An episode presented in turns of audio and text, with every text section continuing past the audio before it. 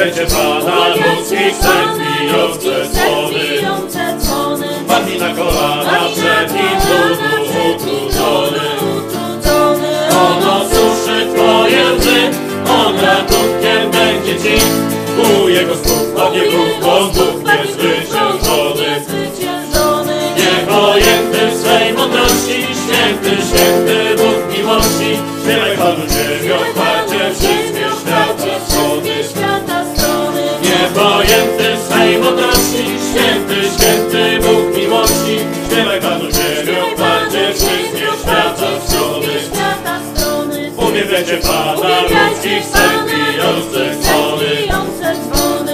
na kolana przed nim utrudzony. Ono twoje łzy, on rachunkiem będzie ci.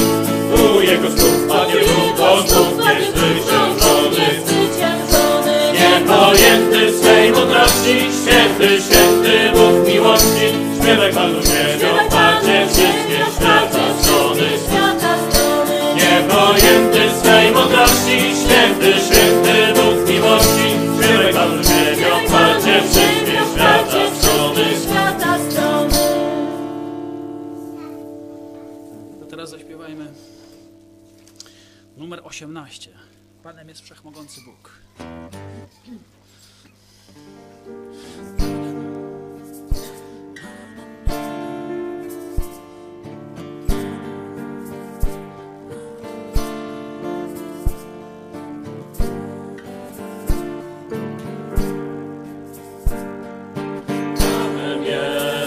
Wszechmogący Bóg. Panem jest, wywyższajmy Go. Yeah.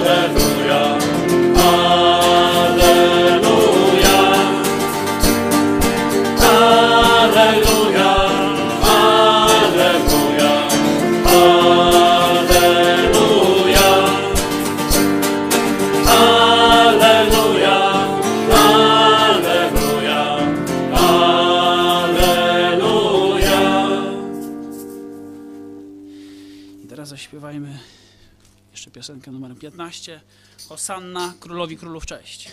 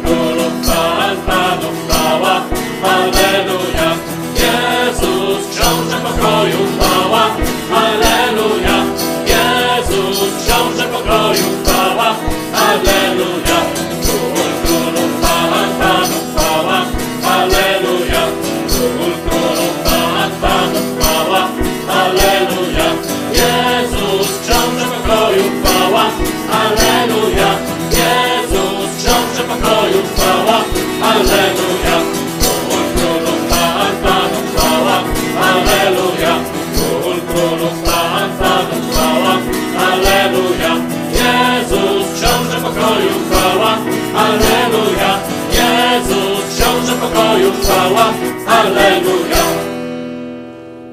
To może jeszcze rozraduj się w nim, Twym Stworzycielu, Twym Zbawicielu. Taki refren. Ktoś znajdzie. e, Myślę, szukam w głowie, ale rozraduj się w nim. Moment, moment. A, mm, 160. 160 ile? Okej, dobra. Ach, to. Ten- nie ten dźwięk.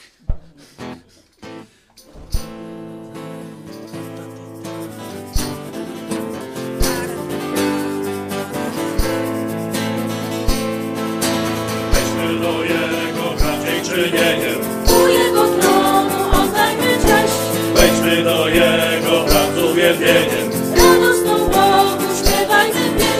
Rozraduj się w Nim, tym Stworzycielu, rozraduj się w Nim, światłości Twej, rozraduj się w Nim, tym Zbawicielu, rozraduj się w Nim i ryszczać Go chciej.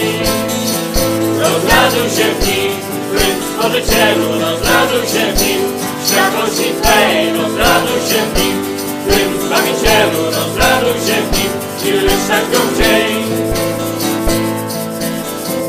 Do Jego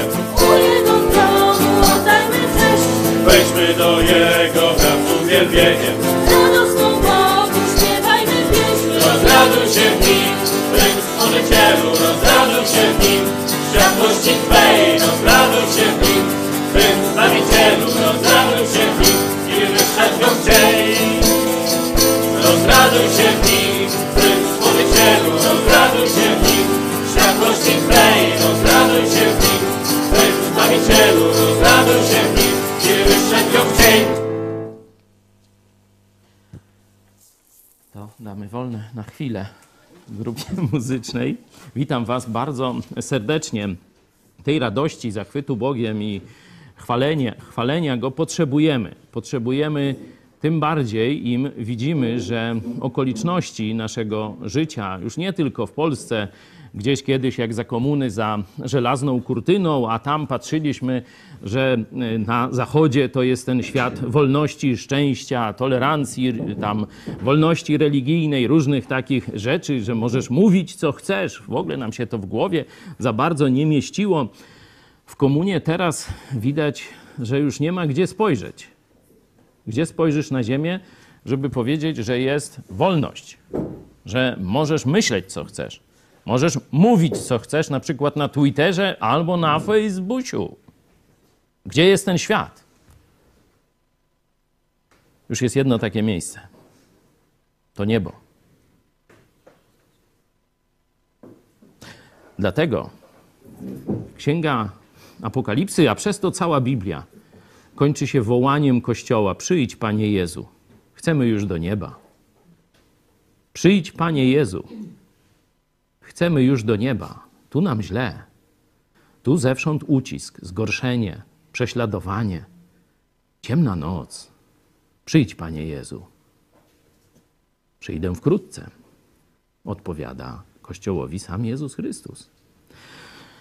Dlatego pamiętajmy, gdzie jest nasza nadzieja, gdzie nasza radość, gdzie nasze zbawienie, gdzie nasza wieczna ojczyzna. Tam koncentrujmy nasz wzrok, żeby przeżyć to, co się tu będzie działo. A tu czeka nas smutek, mrok, zniechęcenie i przeróżne brzydkie rzeczy. Będzie ich coraz więcej, nie będzie ich coraz mniej. I od wielu miesięcy ostrzegam Was o tym. Będzie tego coraz więcej. Dzisiaj zajmiemy się bezpośrednim starciem, czyli bezpośrednim spotkaniem władzy, bo władza to też człowiek. Władza, można powiedzieć, ma, kiedy myślimy o władzy państwowej, myślimy o dwóch poziomach. Pierwszy poziom no to jest ten poziom systemowy. Czy w danym państwie jest realizowana sprawiedliwość, czy jest realizowane prawo? Nie, czy partie się tak nazywają, bo to wiecie, nawet chyba partia, partie komunistyczne to różne takie fajne ludowe nazwy mają i tam uszczęśliwianie całej ludzkości i tak dalej. Tylko mówimy o prawdziwym systemie, o realiach władzy. Czy ludzie mają coraz więcej praw, czy ludzie mają coraz więcej poczucia sprawiedliwości i doświadczają ze strony władzy sprawiedliwości. To jest jeden poziom funkcjonowania władzy. O nim mówiłem już wielokrotnie i będziemy jeszcze o tym pewnie nieraz mówić, ale jest drugi poziom funkcjonowania władzy. To są ludzie władzy. Pamiętacie, niedawno mówiłem o Nabuchodonozorze. Bardzo mądry, wielki, potężny król patrzy na Babilon i mówi: Czyż to nie ja wszystko zbudowałem? A Bóg do niego z powodu Twojej pychy. Za chwilę zakują cię w łańcuchy i jak krowa będziesz się pas na pastwisku. Do tego wielkiego króla. Jak myślicie, co się stało? Kto się pomylił? Nabuchodonozor czy Bóg? I żar paszczo, kręcąc mordą, żar trawę. Król wielki Nabuchodonozor. Dzięki Bogu przyszło mu też otrzeźwienie i nawrócił się z tego swojego grzechu pychy. Czyli mamy poziom systemowy władzy, czyli jak funkcjonuje państwo, można powiedzieć, ale też władza to są konkretni ludzie. Albo Herodowie, albo Napoleonowie, nie? albo Putiny. To jest człowiek. Nie? I teraz ten człowiek ma pewne cechy. No raz, że się tam rodzi, potem umiera. Y, to mówiłem nawet w jasełkach władzy się przypomina, bo tam zawsze koło Heroda kto się kręci? Kuroń z gwiazdą? To też. Ale kto jeszcze? No taka z kosą, zapomniała se na sztorc przekuć. Nie? Czyli zawsze to było przypomnienie władzy. Słuchaj, kiedyś umrzesz, kiedyś staniesz przed sądem Boga. To uważaj, jak żyjesz, uważaj, jak sprawujesz władzę. Nie? Dzisiaj będziemy o tym właśnie indywidualnym aspekcie, czyli o ludziach władzy kontra Jezus Chrystus. Skupimy się na dwóch i na ich podstawie pokażemy różne scenariusze tej konfrontacji. Ale najpierw chwila prasówki z ostatniego dnia, to chyba z wczoraj news. Oto słońce narodu, yy, zbawca ludzko, nie, nie, czekaj, nie, Polskę zbaw. Czekaj, to kto to miał Polskę zbawić? Jezus Chrystus? Nie, ja. Tak, to, to właśnie on. Wystąpił w kościele w Starachowicach, wyobraźcie sobie, nie? Na mszy. Bo wiecie, jak Schering-Wielgus na mszy występuje, no to ją policją i z buta i jeszcze prokuraturą i pod sąd. A Jarosław Kaczyński, jak występuje na mszy, to to jest głos z nieba. Głos z nieba się ro rozlega. No i właśnie Jarosław Kaczyński, głos z nieba, taki, taki ksywkę, już nie będziemy mówić Jarek Polskę zbaw, tylko Jarosław głos z nieba na mszy się odezwał. I co nam w tym czasie jasełkowym objawił? Ano objawił nam, że instytucja Kościoła rzymskokatolickiego jest w centrum naszej tożsamości. Nie wiem, czy dobrze zacytowałem. O, tutaj jest ta instytucja, Kościół katolicki, i ona jest w centrum naszej tożsamości. No nawet chyba dobrze zapamiętałem te jego kucypały.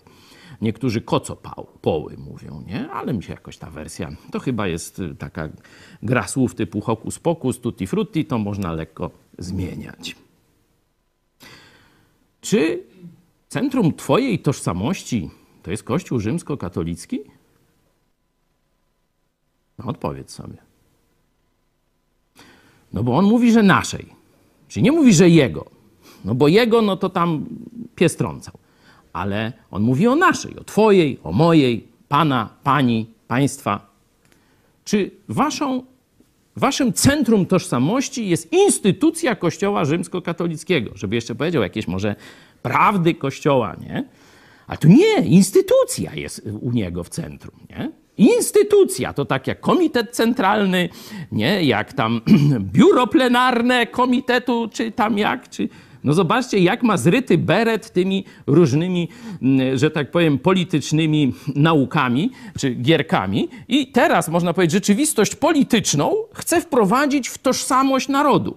I mówi, że Kościół rzymskokatolicki, ta instytucja jest centrum tożsamości naszej. No właśnie, chyba ma na myśli naród polski, ale jeśli tak, no to znaczy, że wszyscy prawosławni Polacy nie należą do narodu polskiego. Jeśli tak, to wszyscy luteranie, inni protestanci, no nie należą do narodu polskiego. Jeśli tak, to na przykład wszyscy ateiści, nie? czy agnostycy. Ja nie wiem, co tam jeszcze pro, profesor Zybertowicz robi, bo on mówi, że on jest agnostykiem, to on nie wie. Nie? No a, a Jarosław wie i mówi, że w centrum to jego tożsamości i naszej to jest instytucja Kościoła rzymskokatolickiego. A, a profesor Zybertowicz mówi, że on nie wie, co jest w centrum jego tożsamości. No bo on nie wie, czy jest Bóg, czy nie ma. On jest agnostykiem, nie? No to zobaczcie, jak to teraz sobie profesor Zybertowicz w tym raju Jarosława poradzi, bo on już jest z innej tożsamości z tego e, wynika, co tu e, w, w, w Starachowicach Słońce Narodu nam objawiło. No to jest kupa bzdur.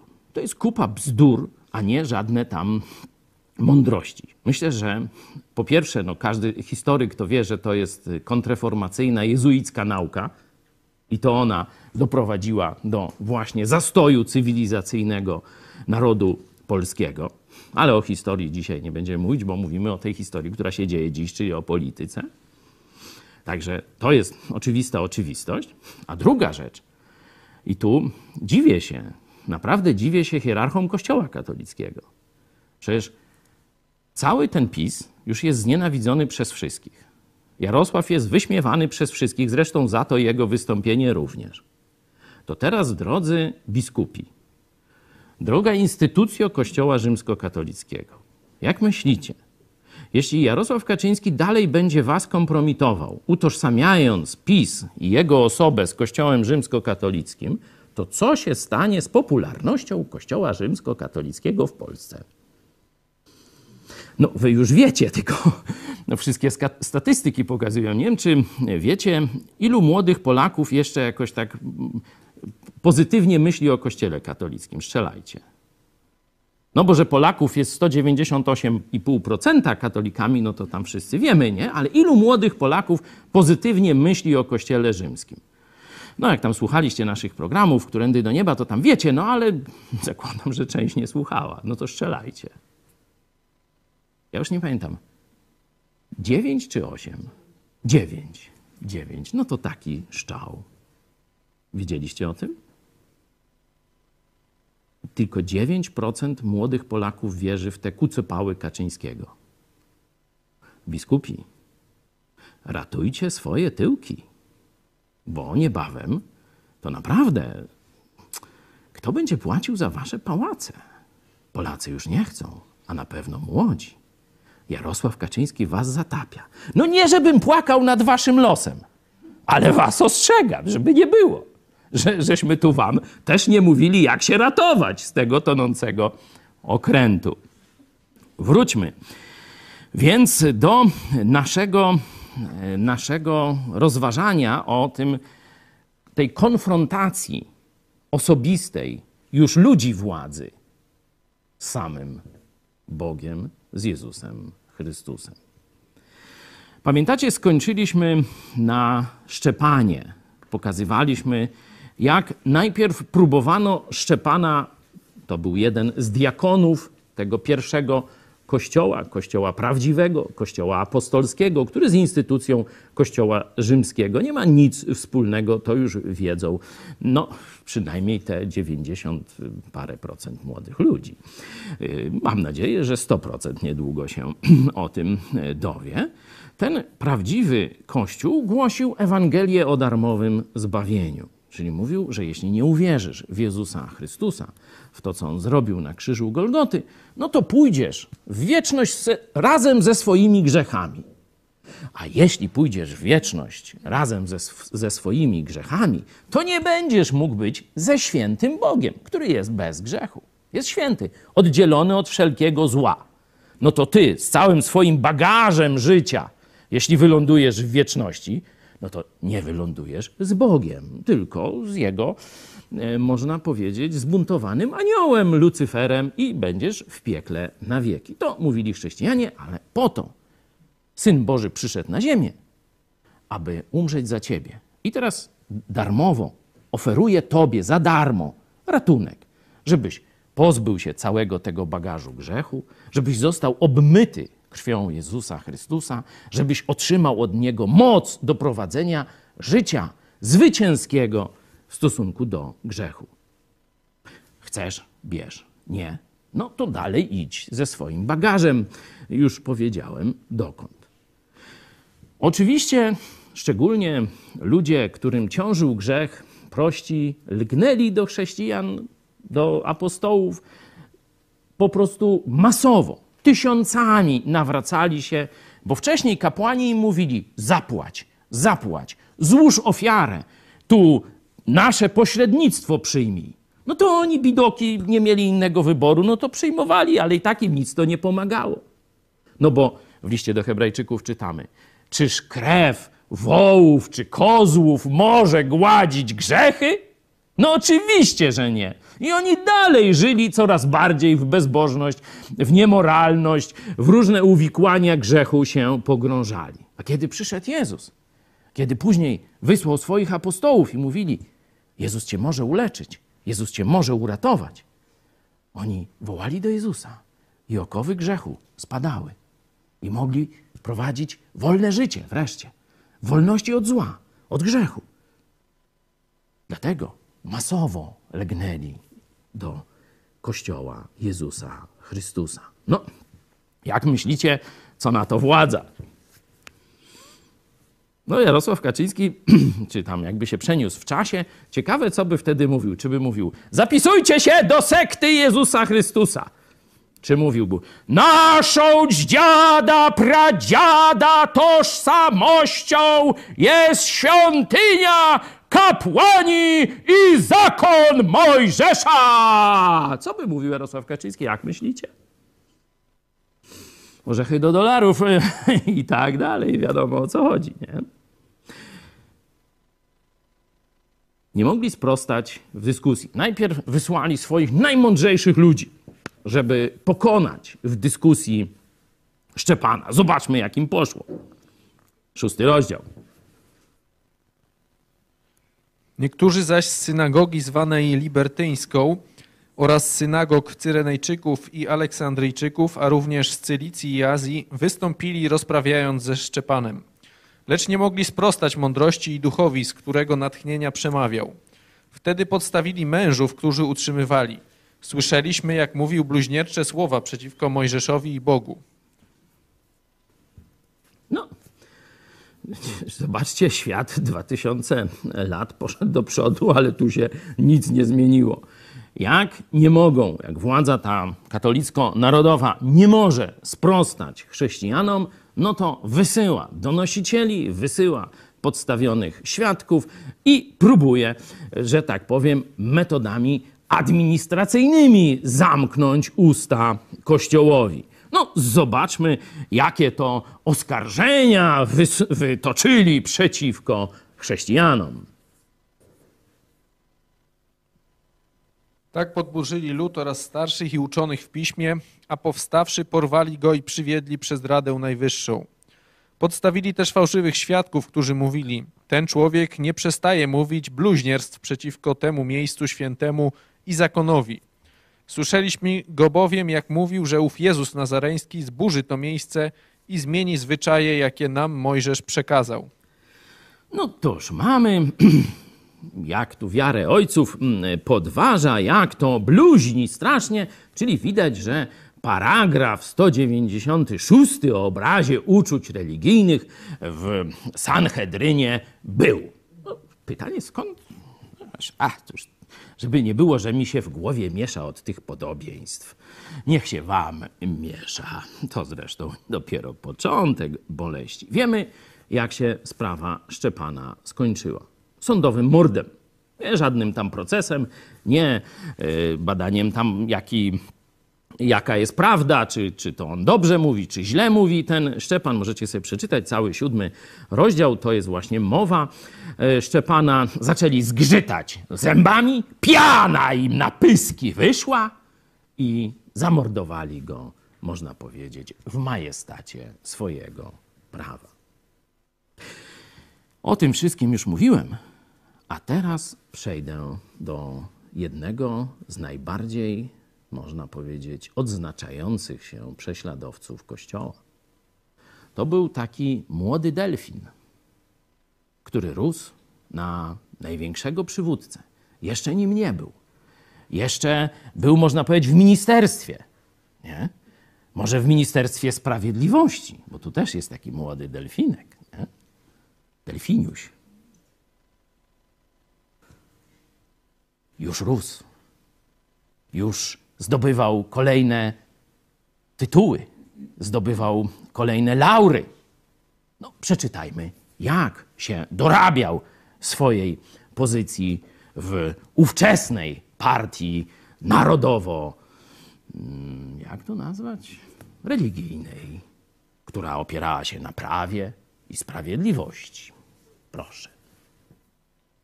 A Saul również zgadzał się z tym zabójstwem. W owym czasie rozpoczęło się wielkie prześladowanie zboru w Jerozolimie i wszyscy z wyjątkiem apostołów rozproszyli się po okręgach wiejskich Judei i Samarii. Szczepana zaś pogrzebali bogobojni mężowie i opłakiwali go wielce. A Saul tępił zbór, wchodził do domów, wywlekał mężczyzn i niewiasty i wtrącał do więzienia. Na razie mamy opis działań przyszłego apostoła Pawła, tu jeszcze Żyda o imieniu Saul. Tępił zbór, czyli tępił kościół Jezusa Chrystusa, wchodził do domów, wywlekał mężczyzn i niewiasty i wtrącał do więzienia. No, wiedział, gdzie wejść, no to znaczy też, że miał szeroką agenturę szpicli, szpiegów w całej Jerozolimie, którzy wskazywali o ten, ten, ten. Mieli takie listy proskrypcyjne, troszkę jak hitlerowcy później wiedzieli, gdzie szukać chrześcijan. Także taka praktyka później, zobaczcie, była przez kolejne władze różnych sposobów wykorzystywana w te i we w te i tak dalej, i tak dalej. Zobaczmy, co się stało dalej. Przenosimy się do dziewiątego rozdziału.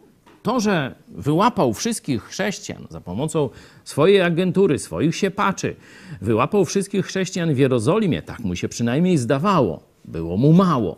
Mówi, trzeba tę sektę Jezusa Chrystusa no dokładnie sektę Jezusa, bo oni go nie nazywali Mesjaszem.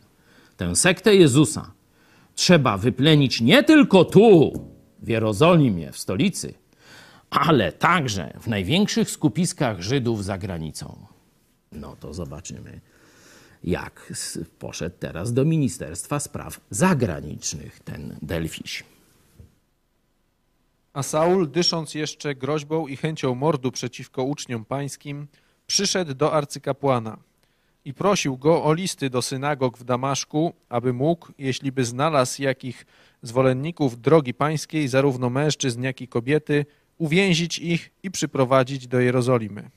Zobaczcie, że teraz już nie mamy, że tak powiem, tylko wejrzenia w działania Szawła, nie? czyli w działania związane z tym prześladowaniem zarówno mężczyzn, jak i kobiet. Zobaczcie, całe rodziny, no bo przecież i dzieci, co, co się, jak zabiorą ojca i matkę, co się z dziećmi staje. Nie? Czyli zwykle no, wtedy tam mężczyzn brano jako odpowiedzialnych za to, co się tam dzieje w całym domu. Widać, że e, tutaj już zastosowano równouprawnienie po raz pierwszy i zaczęto też kobiety e, na równi z mężczyznami e, prześladowano w tych sprawach religijnych. Ale mamy też tu wejrzenie, można powiedzieć, w psychikę tego delfinka nie? władzy bardzo wysoko postawionego człowieka, czyli widać, że tu jest arcykapłan, a tu jest Szaweł.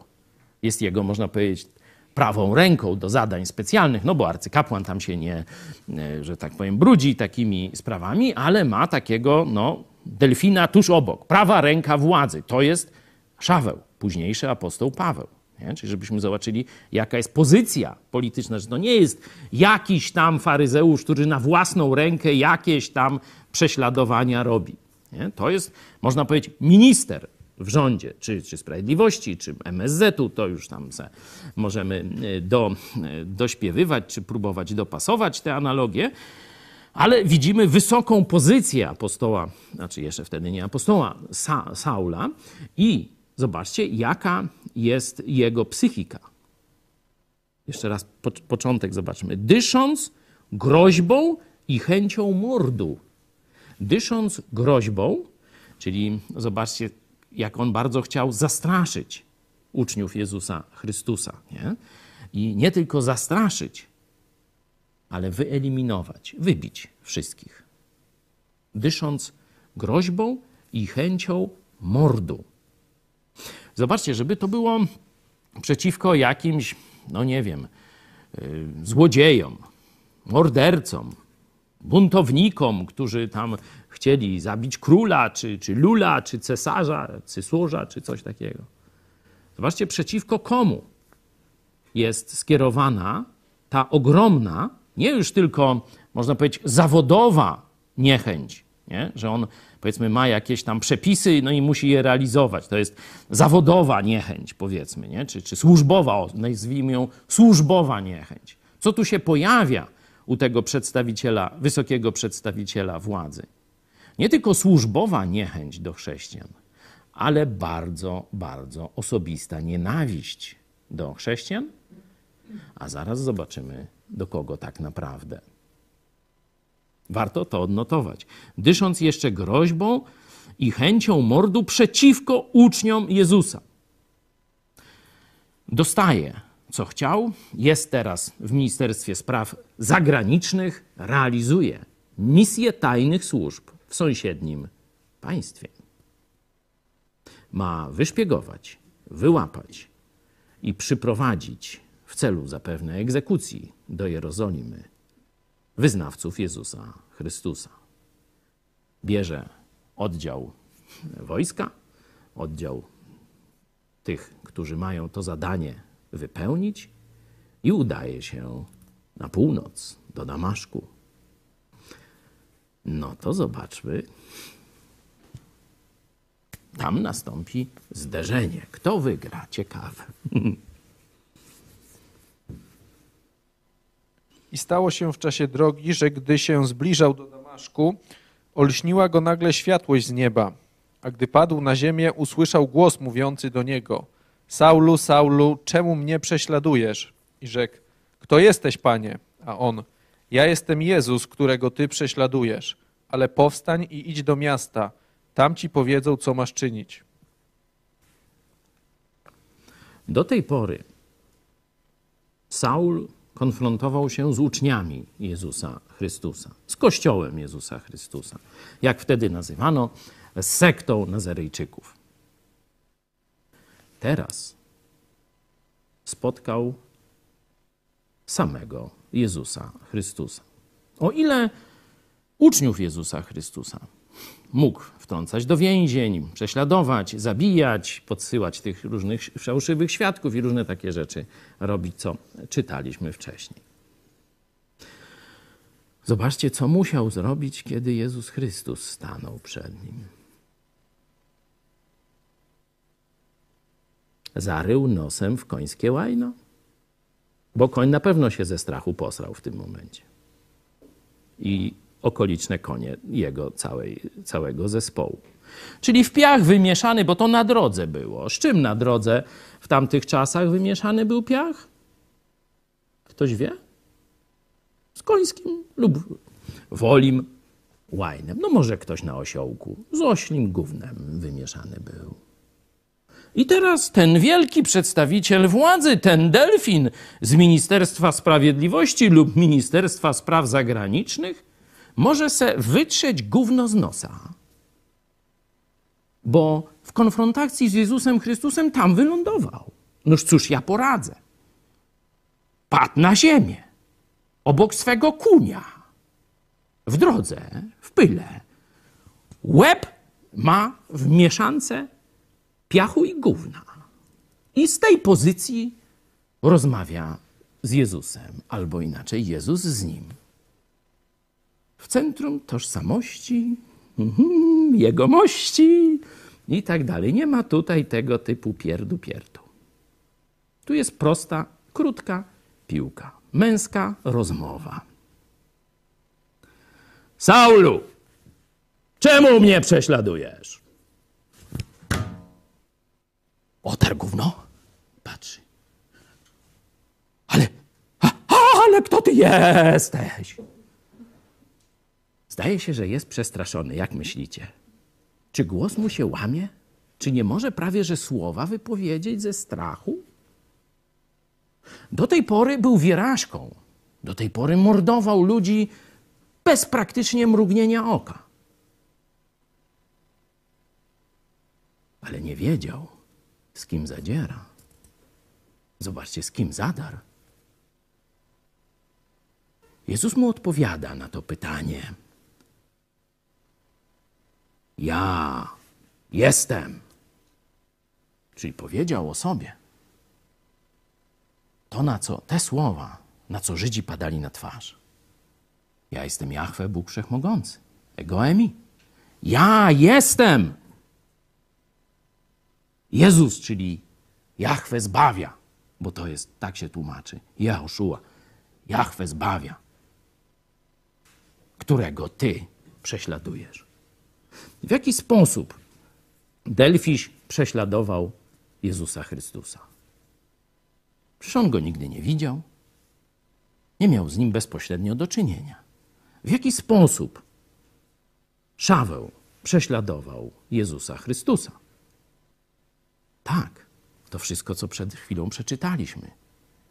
Ci fałszywi świadkowie, fingowane procesy, zabójstwo sądowe, które się rozegrało przy aprobacie apostoła Pawła, a przecież nie apostoła, Szawła. To, co później robił, wywlekając chrześcijan z domów, prześladując ich, zabijając kobiety i mężczyźni. A teraz chciał to samo zrobić w Damaszku. Zobaczcie, z punktu widzenia Boga wygląda to całkiem inaczej niż z punktu widzenia człowieka. Z punktu widzenia Szawła, co to było? Prześladowanie jakiejś niebezpiecznej sekty, nie? którą trzeba było wyplenić, żeby morale narodu przetrwało i instytucja będąca w centrum tożsamości narodu została uratowana. Ale co na ten temat sądził w tym samym czasie Bóg? Czyli zobaczcie, ludzka perspektywa, płaska, płaszczaków. To jest widzieć, tu jest nasza władza, tu jest nasza instytucja religijna, a tam są wrogowie, których mamy zniszczyć. I on myślał, że on walczy z ludźmi, z taką sektą czy z inną. A tu nagle, obcierając łajno i piasek z twarzy, dowiaduje się, że z samym Bogiem walczył. Kiedy Kościół Jezusa Chrystusa jest, to jest dla nas też pociecha. Zobaczcie, kiedy Kościół Jezusa jest prześladowany, kiedy chrześcijanie są prześladowani za swoją wiarę w Jezusa Chrystusa, to kto tak naprawdę jest przez tych ludzi, przez tę władzę państwową prześladowany? No jeszcze raz. Zobaczcie, piąty werset. Ja jestem Jezus, którego ty prześladujesz. Oni tak naprawdę, ta władza, ci ludzie władzy, bo każdą niegodziwość władzy nie popełnia komputer władzy, nie? Czy, że tak powiem, klucz w zamku władzy, czy limuzyna władzy, nie? Czy pistolet władzy. Niegodziwość zawsze popełnia człowiek. W tym wypadku człowiek władzy. I zobaczcie, jak Jezus zinterpretował działania tego człowieka władzy. Szawła. Ty nie prześladujesz chrześcijan. Ty nie prześladujesz Kościoła. Ty w rzeczywistości mnie samego prześladujesz. Takie było zwarcie pod Damaszkiem.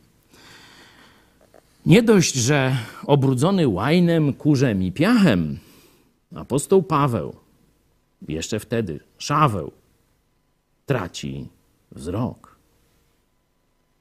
Możemy zobaczyć werset ósmy i dziewiąty. I podniósł się Saul z ziemi, lecz gdy otworzył oczy swoje, nic nie widział. Wiodąc go tedy za rękę, zaprowadzili go do Damaszku. I przez trzy dni nie widział i nie jadł i nie pił.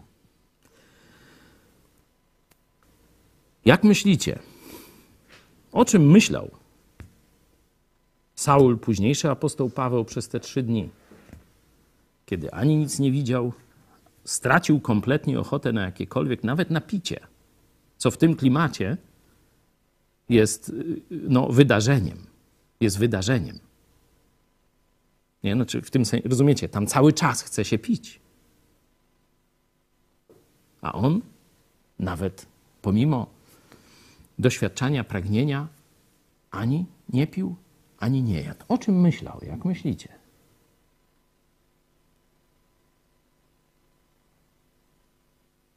Czy żałował tego, co robił? Czy widział teraz nagle z innej perspektywy te wszystkie swoje niegodziwości, które zrobił chrześcijanom, które zrobił prawdziwemu Kościołowi Jezusa Chrystusa? Czy płakał może nad tym? Możemy zobaczyć na chwilę, jak już później ocenia ten moment. Zobaczmy najpierw liście do Koryntian.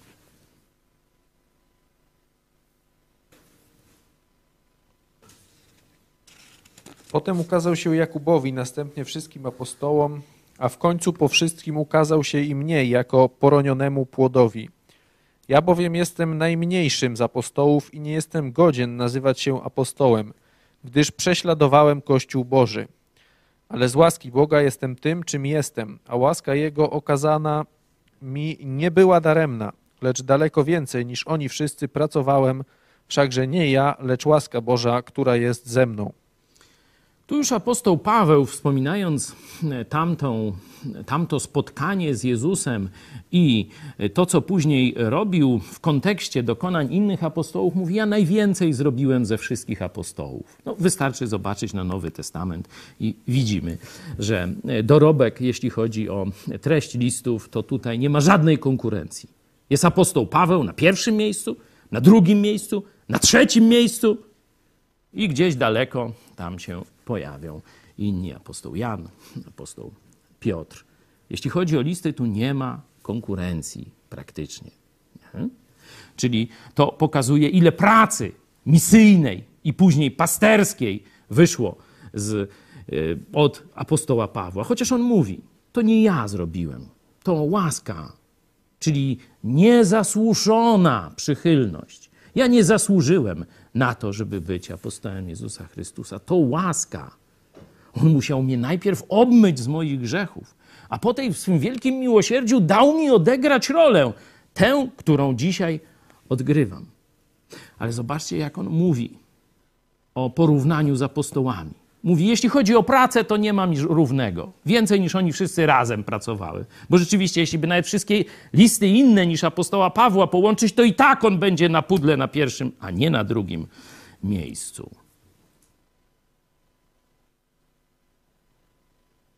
Ale kiedy się zestawia z apostołami, to mówi: Ja nie jestem godny stanąć obok nich.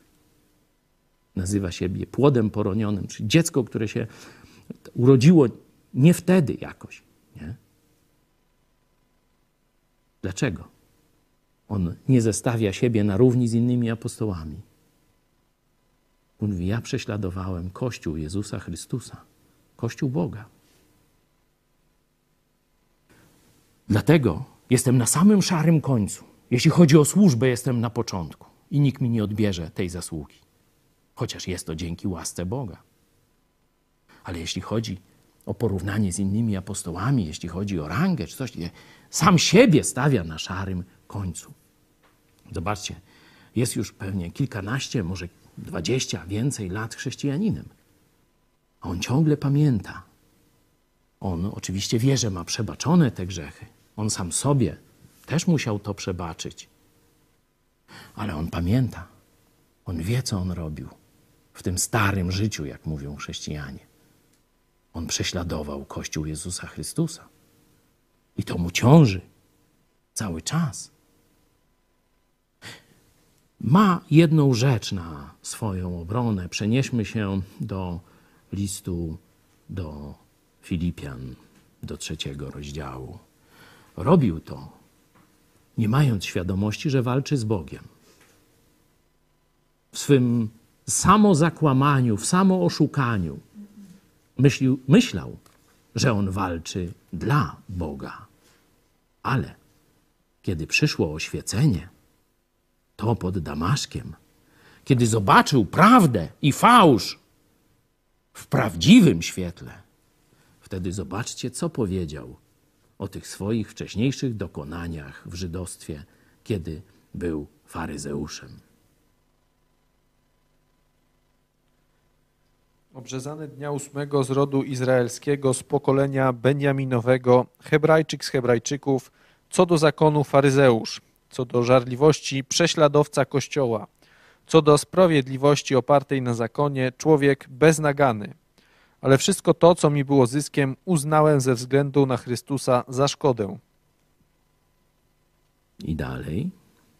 Lecz więcej jeszcze, wszystko uznaję za szkodę wobec doniosłości, jaką ma poznanie Jezusa Chrystusa, Pana mego, dla którego poniosłem wszelkie szkody i wszystko uznaję za śmiecie, żeby zyskać Chrystusa i znaleźć się w Nim, nie mając własnej sprawiedliwości opartej na zakonie, lecz tę, która się wywodzi z wiary w Chrystusa, sprawiedliwość z Boga na podstawie wiary. Ocenia to swoje życie, kiedy był pupilkiem, delfinkiem władzy. Kiedy można by powiedzieć, do, a przenosząc się do dzisiejszych realiów, był prawą ręką ówczesnego Jarosława Kaczyńskiego. Mówi wszystko pięknie. Legenda cudowna. Nie? Katolik od trzeciego pokolenia, tak jakby, nie, od trzech tysięcy lat, jak prezydent Czop w XIX południku się legendował, nie? pokazując analogię. Bez skazy. Nic tam nie było. Wszystko pięknie, wykształcenie, katolicka uczelnia faryzejska i tak dalej. Wszystko cacy, cacuśko i tak dalej. Co do żarliwości, mówi, wielu moich rówieśników było obojętnych, nie chciało się angażować w zwalczanie chrześcijaństwa. Patrzyło obojętnie, a niech sobie ta sekta tam robi co chce. Ale nie ja. Ja z żarliwości o wiarę ojców byłem gotowy nawet na zbrodnie. Ale w tym momencie nagle Jezus staje przed nim i widzi Szaweł, wszystko we właściwych kolorach. Jak teraz, po chwili, ocenia całe swoje dotychczasowe życie władzy, życie prześladowania Kościoła Jezusa Chrystusa. Zobaczcie te określenia. Uznałem za śmiecie. Dokładnie, tu nie są takie śmiecie na zasadzie o papierek z cukierka. To można by lepiej jak kompost, gnój, czyli coś gnijącego, śmierdzącego. Czyli coś, co go odrzuca. Uznałem to za gnój, mówi. Całe to swoje życie, tamte dokonania. Dlaczego? Bo tak naprawdę, tak jak już wcześniej pokazałem, walczyłem z Bogiem. A tutaj dochodzi jeszcze drugi element. Pokładałem w sobie samym nadzieję, że ja przez uczynki jestem sprawiedliwy przed Bogiem. Miałem własną sprawiedliwość, mojej miary, w moich oczach. Czyli był samo sprawiedliwy. Uważał, że zasługuje na niebo. Ale kiedy? Wtedy pod Damaszkiem zobaczył Jezusa Chrystusa, zobaczył całą swoją niegodziwość, swój straszny grzech, podłość. Wtedy, Boże, nie sądź mnie wedle moich uczynków. Nie chcę sprawiedliwości w oparciu o moje uczynki, bo wiem, jaki byłby Twój wyrok. Chcę Twojej łaski. Chcę Twojej sprawiedliwości, które, którą mogę przyjąć przez wiarę w Jezusa Chrystusa, przez osobiste zaufanie Jezusowi Chrystusowi. Tak, wtedy zaufał Chrystusowi. Zaraz zresztą do tego wrócimy. I wiecie, co się stało? Ta przemiana, to ta pamięć, na jakim dnie był i wielkość łaski Chrystusa ciągle go popycha do nowych wyzwań. On chce jeszcze więcej zrobić. On mówi: pędzę, biegnę. Jeszcze zmartwychwstania nie było, no to biegnę, żeby uratować jeszcze jednego dla życia wiecznego. No zobaczmy następne wersety.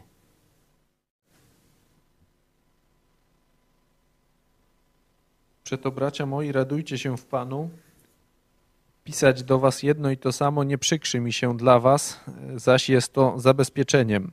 Strzeżcie się psów, strzeżcie się złych pracowników, strzeżcie się przeszkody w obrzezywaniu, przesady w obrzezywaniu.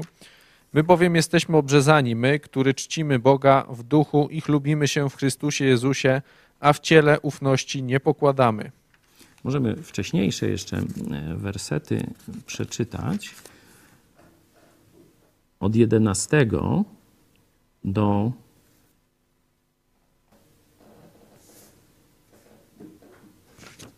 czternastego, Z drugiego rozdziału. z trzeciego. Z Filipian. aby tym sposobem dostąpić zmartwychwstania. Nie jakobym już to osiągnął albo już był doskonały, ale dążę do tego, aby pochwycić, ponieważ zostałem pochwycony przez Chrystusa Jezusa. Bracia, ja o sobie samym nie myślę, że pochwyciłem, ale jedno czynię, zapominając o tym, co za mną i zdążając do tego, co przede mną. Zmierzam do celu, do nagrody w górze, do której zostałem powołany przez Boga w Chrystusie Jezusie. Zmierzam to jest takie delikatne określenie. Biegnę, pędzę. To jest właściwe opisanie życia apostoła Pawła. Czyli zobaczcie, jak ta przemiana pod Damaszkiem, jak ta pamięć, jak bardzo kiedyś sprzeciwiał się Bogu i popełniał zbrodnie w imię swojej religii, niszcząc chrześcijaństwo, sektę Jezusa, jak bardzo teraz łaska i miłość Boga dopinguje go do tego, żeby być najlepszym z apostołów. I tak też się staje. Wróćmy jeszcze do Damaszku, kiedy po tych trzech dniach przychodzi jeden z prostych chrześcijan do niego i właśnie, i co? Przeczytajmy z dziewiątego rozdziału. Co było dalej? Siedemnasty werset.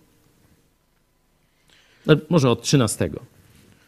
Ananiasz zaś odpowiedział: Panie, słyszałem od wielu o tym mężu, ile złego wyrządził świętym Twoim w Jerozolimie. Ma także upoważnienie od arcykapłanów, aby tutaj uwięzić wszystkich, którzy wyznają imienia Twego. Lecz Pan rzekł do niego: Idź, albowiem męża, mąż ten jest moim narzędziem wybranym, aby zaniósł imię moje do po, przed pogan i królów i synów Izraela.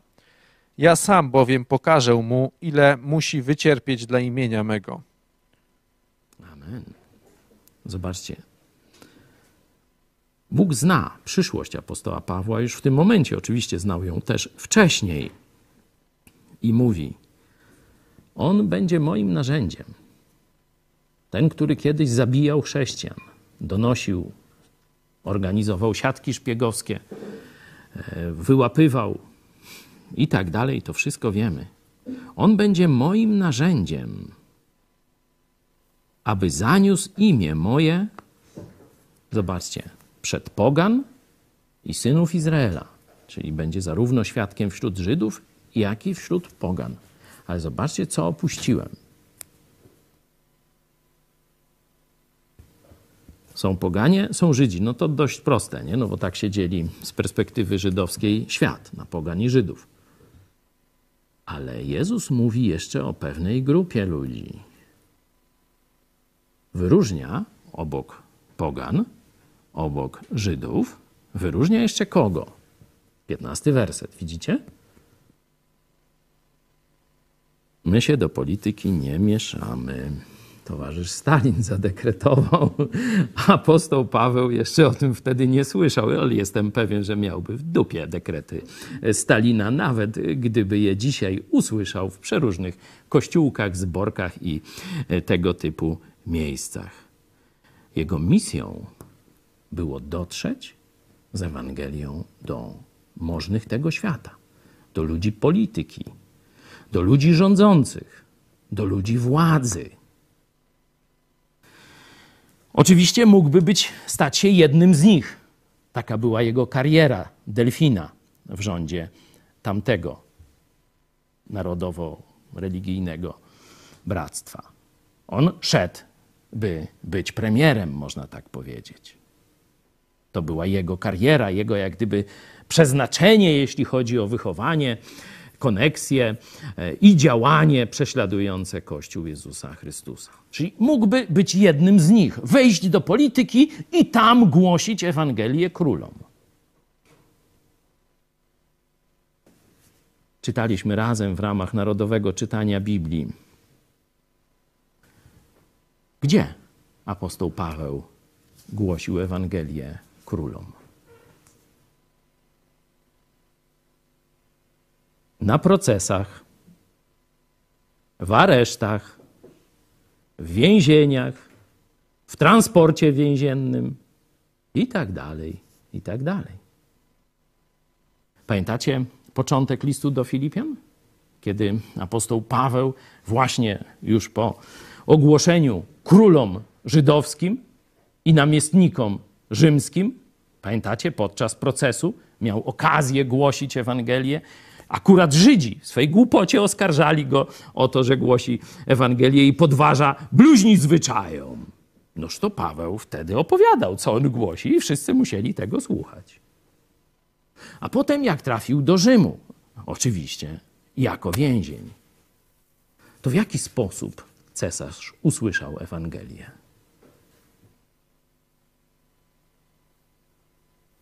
Przez swoją ochronę. Bo wtedy pretorianie zajmowali się z jednej strony ochroną cesarza, ale z drugiej strony ochroną więzienia cesarskiego. Czyli każdy miał służbę i tu, i tu z prostych żołnierzy. Nie? I apostoł Paweł nie miał dostępu na razie do cesarza, ale miał do jego gwardii przybocznej. I każdego dnia kolejny pretorianin słyszał Ewangelię, aż co się stało? No, otwórzmy sobie list do e, Filipian, to sami zobaczycie, żeby nie było, że tutaj coś zmyślam.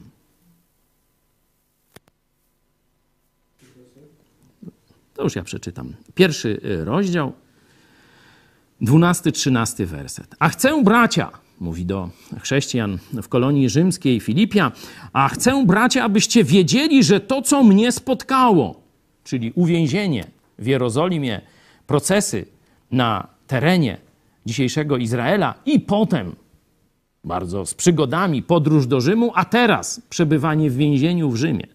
Czyli to wszystko. A chcę, bracia, abyście wiedzieli, że to, co mnie spotkało, posłużyło raczej ku rozkrzewieniu Ewangelii. Czyli owszem, nie mógł pójść tam, gdzie chciał, tak jak wcześniej jeździł na wyprawy misyjne. I praktycznie cała dzisiejsza Turcja, Grecja, część Arabii usłyszały dzięki apostołowi Pawłowi Ewangelię. Teraz siedzi w więzieniu, ale mówi, że to jest raczej korzystne, że to służy rozkrzewieniu Ewangelii. I, i opisuje jak. Także więzy moje za sprawę Chrystusową stały się znane w całym zamku i wszystkim innym. W całym zamku, no to właśnie chodzi o pretorium, o zamek, gdzie cysarz jest otaczany właśnie przez swoją służbę. Cała służba cesarza usłyszała Ewangelię.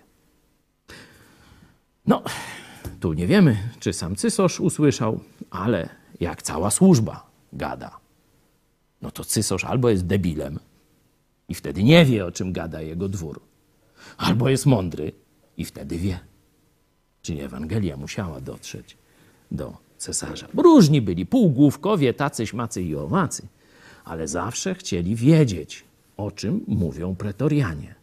Bo Anusz, któremu się by chciało zaspać na służbie, albo nie sprawdzić jedzenia, które dociera do cesarza. No tam różne takie rzeczy. Także cesarz bardzo bacznie przyglądał się swoim pretorianom, no bo przecież od nich zależało jego życie. Bóg powiedział: Będzie moim narzędziem, dokładnie jest moim narzędziem. Komu zaniesie Ewangelię? Poganom i Żydom i królom. I apostoł Paweł zaniósł Ewangelię elicie ówczesnego imperium. Zarówno elicie swojego narodu, namiestnikom z Unii Europejskiej, namiestnikom z Imperium Rzymskiego, którzy byli na Judeę i okoliczne krainy wyznaczeni, i do samej centrali w Rzymie dotarła Ewangelia dzięki apostołowi Pawłowi. Widzimy więc, jak skończyło się to zwarcie, spotkanie. Apostoł Paweł, wtedy Saul, zionący nienawiścią do kościoła Jezusa Chrystusa, idzie do Damaszku, ląduje w końskim łajnie, podnosi się, przyjmuje Ewangelię o darmowym zbawieniu i staje się największym narzędziem Jezusa w historii świata. No, zobaczcie, władza do czegoś się przydała. Dla władzy też jest szansa. W tym sensie dla ludzi władzy. Ale ten człowiek, tak jak pokazałem jego psychikę, on robił to, te niegodziwości, w szczerej gorliwości dla Boga. Kiedy poznał prawdę, kiedy wcześniej poznał miłość Bożą przez uczniów Jezusa, to tak jak pokazaliśmy, przez trzy dni nie jadł, nie pił, a potem od razu ruszył, od razu, kiedy się tylko nawrócił, kiedy przyjął chrzest, od razu ruszył do głoszenia Ewangelii. Możemy zresztą o tym przeczytać dalej w dziejach apostolskich. Możemy od 19 wersetu, proszę. A gdy przyjął pokarm, odzyskał siły i przebywał zaledwie kilka dni z uczniami, którzy byli w Damaszku. A już zaczął zwiastować w synagogach Jezusa, że On jest Synem Bożym. Dalej, dalej. Wszyscy zaś, którzy go słuchali, zdumiewali się i mówili: Czy to nie ten, co prześladował w Jerozolimie tych, którzy wzywają imienia tego i po to tu przyszedł, aby ich w więzach odprowadzić do arcykapłanów? Lecz Saul coraz bardziej umacniał się i wprawiał w zakłopotanie Żydów, którzy mieszkali w Damaszku, dowodząc, że ten jest Chrystusem. A po upływie dłuższego czasu uknuli Żydzi spisek na jego życie. Ale Saul został powiadomiony o ich spisku, a strzegli bram we dnie i w nocy, aby go zabić. Lecz uczniowie zabrali go w nocy, przerzucili przez mur i spuścili go w koszu. No i tam dalej, całe dzieje apostolskie, możemy sobie przeczytać, co się działo z apostołem Pawłem, ale widzicie, po kilku dniach ruszył do ataku. Zaczął dowodzić, że Jezus jest Chrystusem. No Żydzi najpierw się dziwili, najpierw próbowali z nim dyskutować. Zaraz, Pawle, co się, czy Saulu, co się z tobą stało? Przecież pisma, przecież arcykapłani, przecież ojcowie, nasza tradycja i religia, Sanhedryn, urząd nauczycielski pies wie, co jeszcze mu tam tłumaczyli, nie? A on się umacniał, wprawiał ich w zakłopotanie. No to co ci Żydzi zrobili? To samo, co on wcześniej. Nie mogąc sprostać na argumenty, uknuli spisek. No ale Paweł w czym był szkolony? Właśnie w robieniu spisków tego typu. Zapewne nie wiemy, jaka tu była rola jeszcze chrześcijan, jaka apostoła Pawła w rozpoznaniu tego spisku. Na pewno chrześcijanie stanęli solidarnie przy nim. Nie przestraszyli się, że tu jest spisek, no to go zostawią samego. Stanęli przy nim. Ale podejrzewam, że operacyjne doświadczenie Saula odegrało kluczową rolę w wystrychnięciu na dudka wszystkich służb specjalnych ówczesnego Damaszku. Tyle, jeśli chodzi o apostoła Pawła. Jest happy end. No, może dla niektórych nie do końca, bo w końcu apostoł Paweł zostaje stracony przed, przez cesarza. Wyrok śmierci wydaje Imperium Rzymskie. Ale jak czytamy w drugim liście do Tymoteusza, możemy sobie go otworzyć, drugi list do Tymoteusza, czwarty e, rozdział. Apostoł Paweł nie traktuje tego jako porażkę. Traktuje to, a zresztą zobaczcie sami. 4:6. Albowiem już niebawem będę złożony w ofierze, a czas rozstania mego z życiem nadszedł. Dobry bój bojowałem, biegu dokonałem, wiarę zachowałem. A teraz oczekuje mnie wieniec sprawiedliwości, który mi w owym dniu da Pan, sędzia sprawiedliwy, a nie tylko mnie, lecz i Tobie, lecz i wszystkim, którzy umiłowali przyjście Jego. Dla Niego to był dzień triumfu. Także o jakimś złym końcu nie ma mowy, to dalej jest happy end.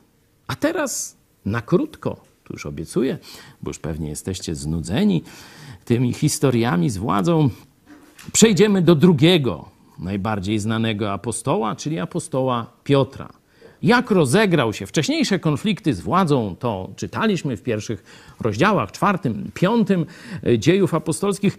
Teraz zobaczmy kolejną taką już no, gardłową próbę rozprawy władzy państwowej. Tu już kolejnego Heroda, to nie ten sam, to jakiś tam wnuk, czy nie wiadomo jakiś, ale też przygłupi. Herod idzie na wojnę z chrześcijaństwem. Jak myślicie, jak to się skończy? Tak, rzeczywiście szybko. No ale przeczytajmy dwunasty rozdział dziejów apostolskich. A w owym czasie targnął się król Herod na niektórych członków zboru i począł ich gnębić. Jakuba, brata Janowego, kazał ściąć.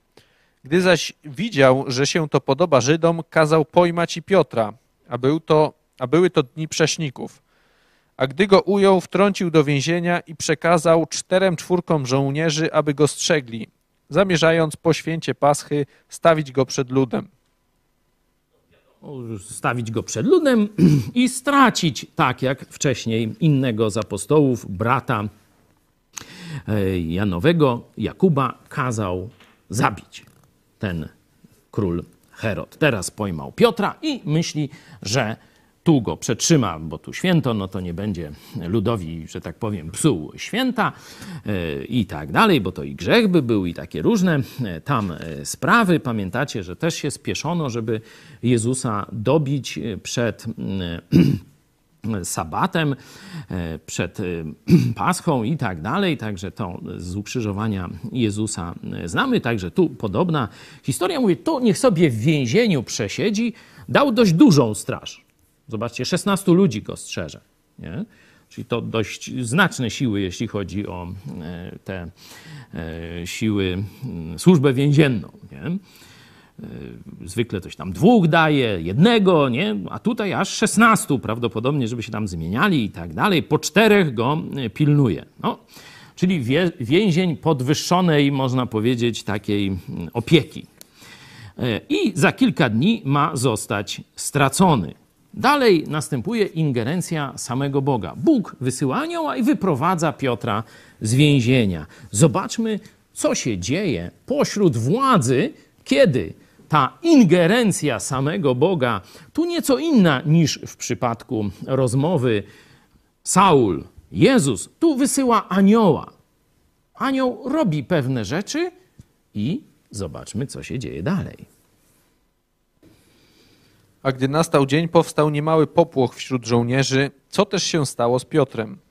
Herod zaś kazał go szukać, a gdy go nie znalazł, kazał przesłuchać stróżów i wyprowadzić na stracenie. No, chwileczkę. Czyli zabił 16 ludzi, być może jeszcze więcej, jakichś odpowiedzialnych e, za to, z powodu tego, że Piotr uciekł z więzienia. W rzeczywistości anioł go wyprowadził. Opuściłem tę historię, możecie ją sobie sami e, przeczytać.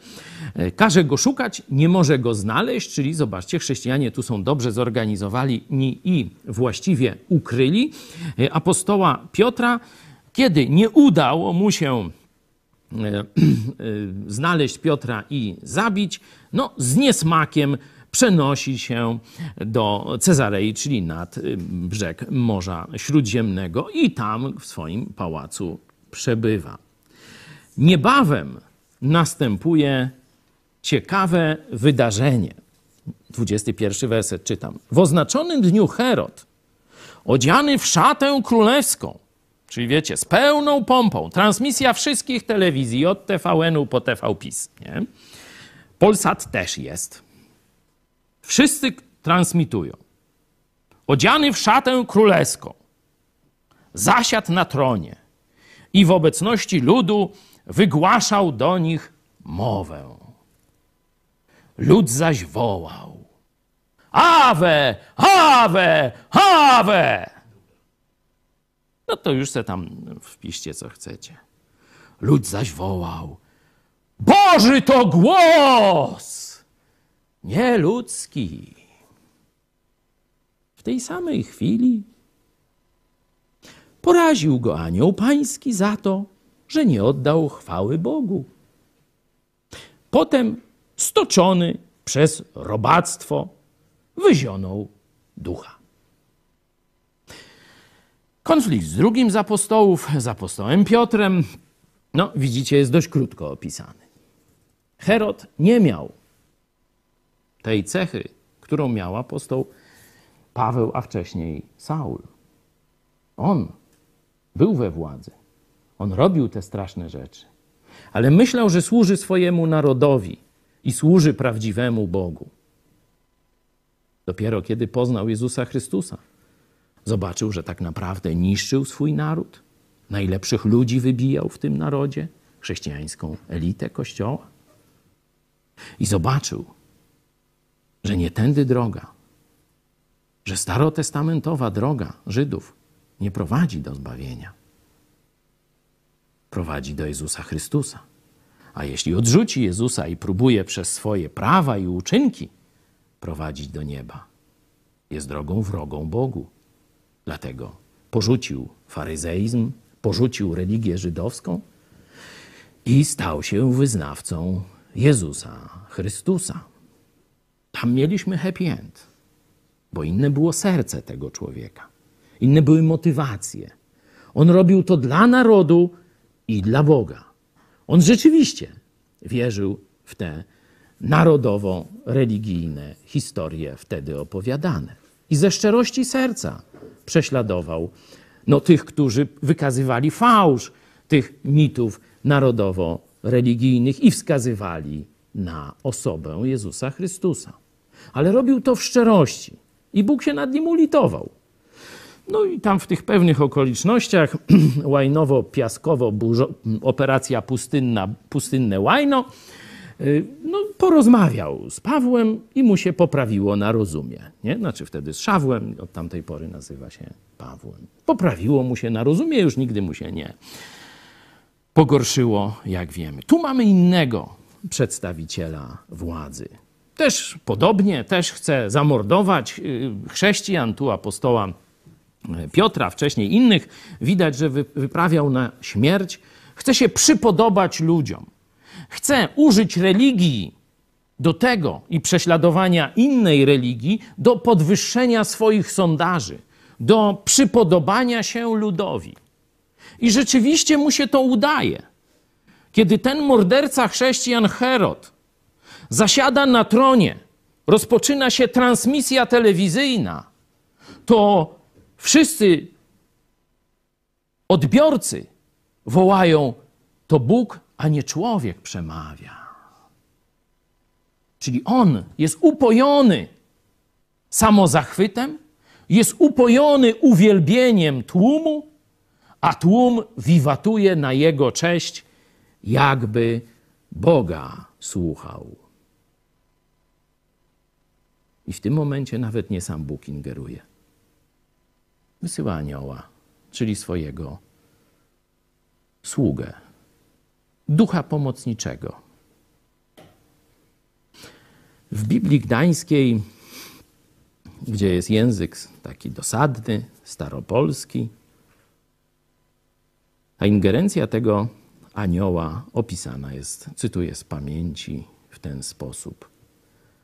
A stocząd, a stoczon od robactwa zdechł. Dobrze zacytowałem? Jakoś tak wbiło mi się w pamięć to zakończenie konfliktu człowiek władzy, król, a Kościół Jezusa Chrystusa. Stoczon od robactwa zdechł. Nie nawrócił się. Szkoda. Mógł się nawrócić. Też słyszał Ewangelię jak Saul, bo więził, sądził, prześladował chrześcijan. Znał też pewnie historię Saula, bo ona musiała na, we wszystkich gazetach, Hearts, czy to jak to, Harc, jak to tam nie ma, Iwan, jak to się wymawia, i w innych, tam w Tel Awiwie, wszędzie było o tym głośno, co się wtedy stało. Ale on wybrał pychę, wybrał używanie instrumentalne religii do sprawowania władzy i podbudowywania swojej pozycji politycznej. Aż tak mu zryło beret, że pomyślał, że on, tak jak wcześniej Nabuchodonozor, od którego zacząłem, on rzeczywiście zasługuje na tę chwałę. On jest jak Bóg. No i w tym momencie nastąpił koniec. Koniec Heroda, ale nie koniec Kościoła. Przeczytajmy werset następny. 24. Lecz Słowo Boże rosło i rozszerzało się. Lecz Słowo Boże rosło i rozszerzało się. Zobaczcie, tu mamy atak jeden. Apostoła, wtedy Saula jeszcze, później apostoła Pawła, na chrześcijan w Jerozolimie. Zabicie Szczepana, prześladowanie całego kościołu, wygonienie z Jerozolimy praktycznie wszystkich chrześcijan za wyjątkiem apostołów. Próba dokonania tego samego w Damaszku. I co z tego wyszło? Największy apostoł wszechczasów. który zaniósł do pogan, do Żydów i do królów, do samego cesarza Ewangelię o darmowym zbawieniu. Tu mamy drugą próbę. Król Herod wchodzi na scenę i chce sobie poużywać, pomordować chrześcijan, żeby skorzystać na aplauzie wrogich im religijnych Żydów. Początkowo się udaje, potem przegrywa, z podkuloną kitą spieprza do Cezarei. A tam znowu uwierzył swoją wielkość. Co się stało, to się stało. Ale zobaczcie, jaki to miało wpływ na Kościół. Tu mamy nie tylko, że rosło Słowo Boże, ale jeszcze się pomnażało. Taki jest happy end tej drugiej historii. Tam był podwójny happy end. Apostoł Paweł się, znaczy Saul się nawrócił, stał się apostołem Pawłem i dzięki niemu Bóg, wykorzystując go jako narzędzie, dotarł do największej ilości pogan, Żydów i królów tamtych czasów. Tu mamy smutny przykład człowieka władzy Heroda, który się upajał do końca swoją wielkością i pychą i skończył tragicznie. Ale Kościół Jezusa Chrystusa biegnie, już nie tylko kroczy, biegnie naprzód. To jest dla nas zachęta na dzisiaj. Idziemy w trudny czas, w ciemne dni. Nie tylko w Polsce, ale na całym świecie. Nie będzie lepiej, tak jak powiedziałem. Ale to jest czas naszego żniwa. To jest czas na Twoje i moje świadectwo. To jest czas na Twoje nawrócenie, jeśli jeszcze do Jezusa nie przyszedłeś. Szczególnie jeśli bierzesz udział w prześladowaniu czy nagonce na chrześcijan. Szczególnie jeśli należysz do elity władzy. Rozważ przykład Saula, Delfina, przyszłego premiera i króla Heroda. Którym chcesz być?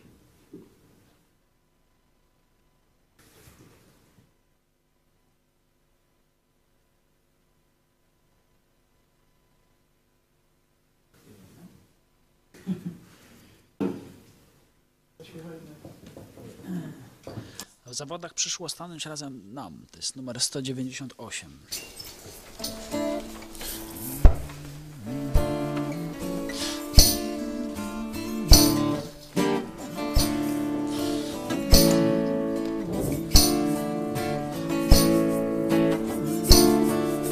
Zawoda przyszło razem stanąć nam jedyny raz. Nagroda piękna czeka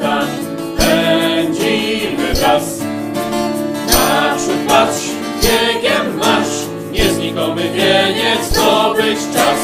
Naprzód patrz, biegiem marsz, nieznikomy wieniec zdobyć czas. Nie tak jak ślepy świat ku mecie gnaj, Jezusa znasz. Od winy wolny wszystko siebie daj, wszystko co masz. Naprzód patrz, biegiem marsz, nieznikomy wieniec zdobyć czas. Naprzód patrz, biegiem marsz, nieznikomy wieniec zdobyć czas. To życie to nie żart, do walki znój, na pięści walcz. Na zawsze odrzuć grzechu gnój, Bóg tego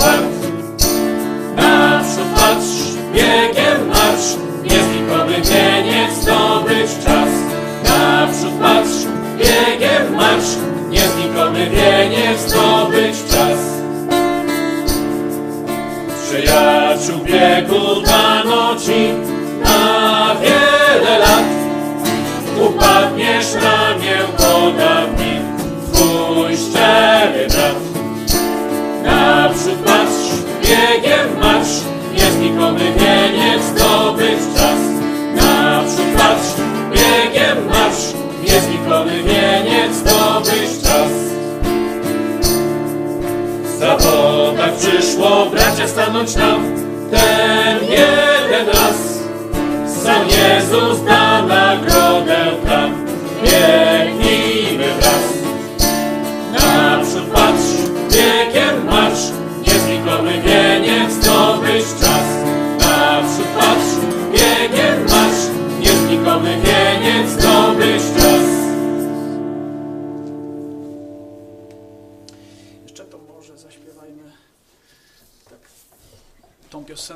Bóg potężny króluje mu chwała i cześć, numer 189.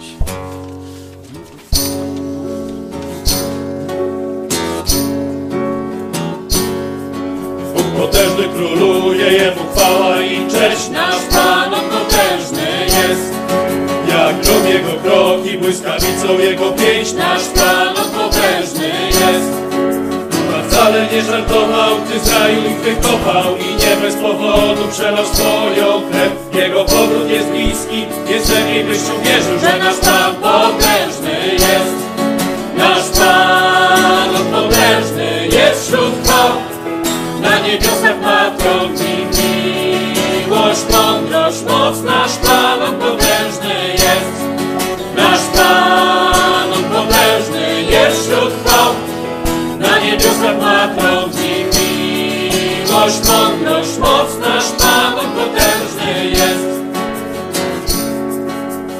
wszędzie była pustka, niebo czarne bez gwiazd. Nasz Pan on potężny jest. On przemówił w ciemności i stworzył ten świat. Nasz Pan on potężny jest. On osąd i karę wylał na Sodomę, zmiłowanie i łaskę na krzyżu nam dał. Mam nadzieję, że zawsze będziemy to pamiętać, że nasz Pan potężny jest. Nasz Pan on potężny jest wśród chwał. Na niebiosach ma tron i miłość, moc. Nasz Pan potężny jest. Nasz Pan potężny jest wśród chwał. Na niebiosach ma tron i miłość, mądrość, moc. Nasz Pan potężny jest. Nasz Pan potężny jest wśród chwał. Na niebiosach ma tron i miłość, mądrość, moc. Nasz Pan potężny jest. Nasz Pan potężny jest wśród chwał. Na niebiosach ma tron miłość, mądrość, moc. Nasz Pan potężny jest. Nasz Pan potężny jest. Nasz Pan potężny jest. Marsz Grenadierów. Okej. To poprosimy numer 192.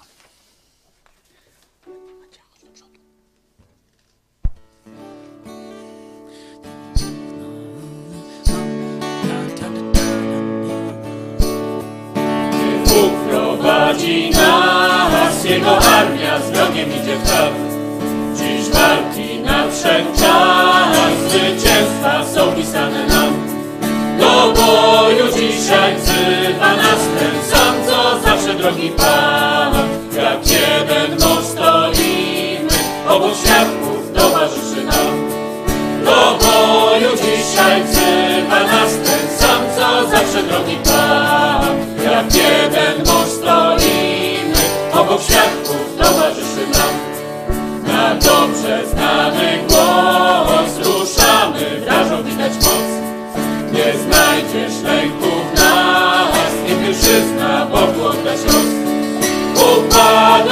podnosi się pomiędzy nami ten i. Na samogrania Bóg, głos nie spadnie żaden z naszych głów. Upada, lecz podnosi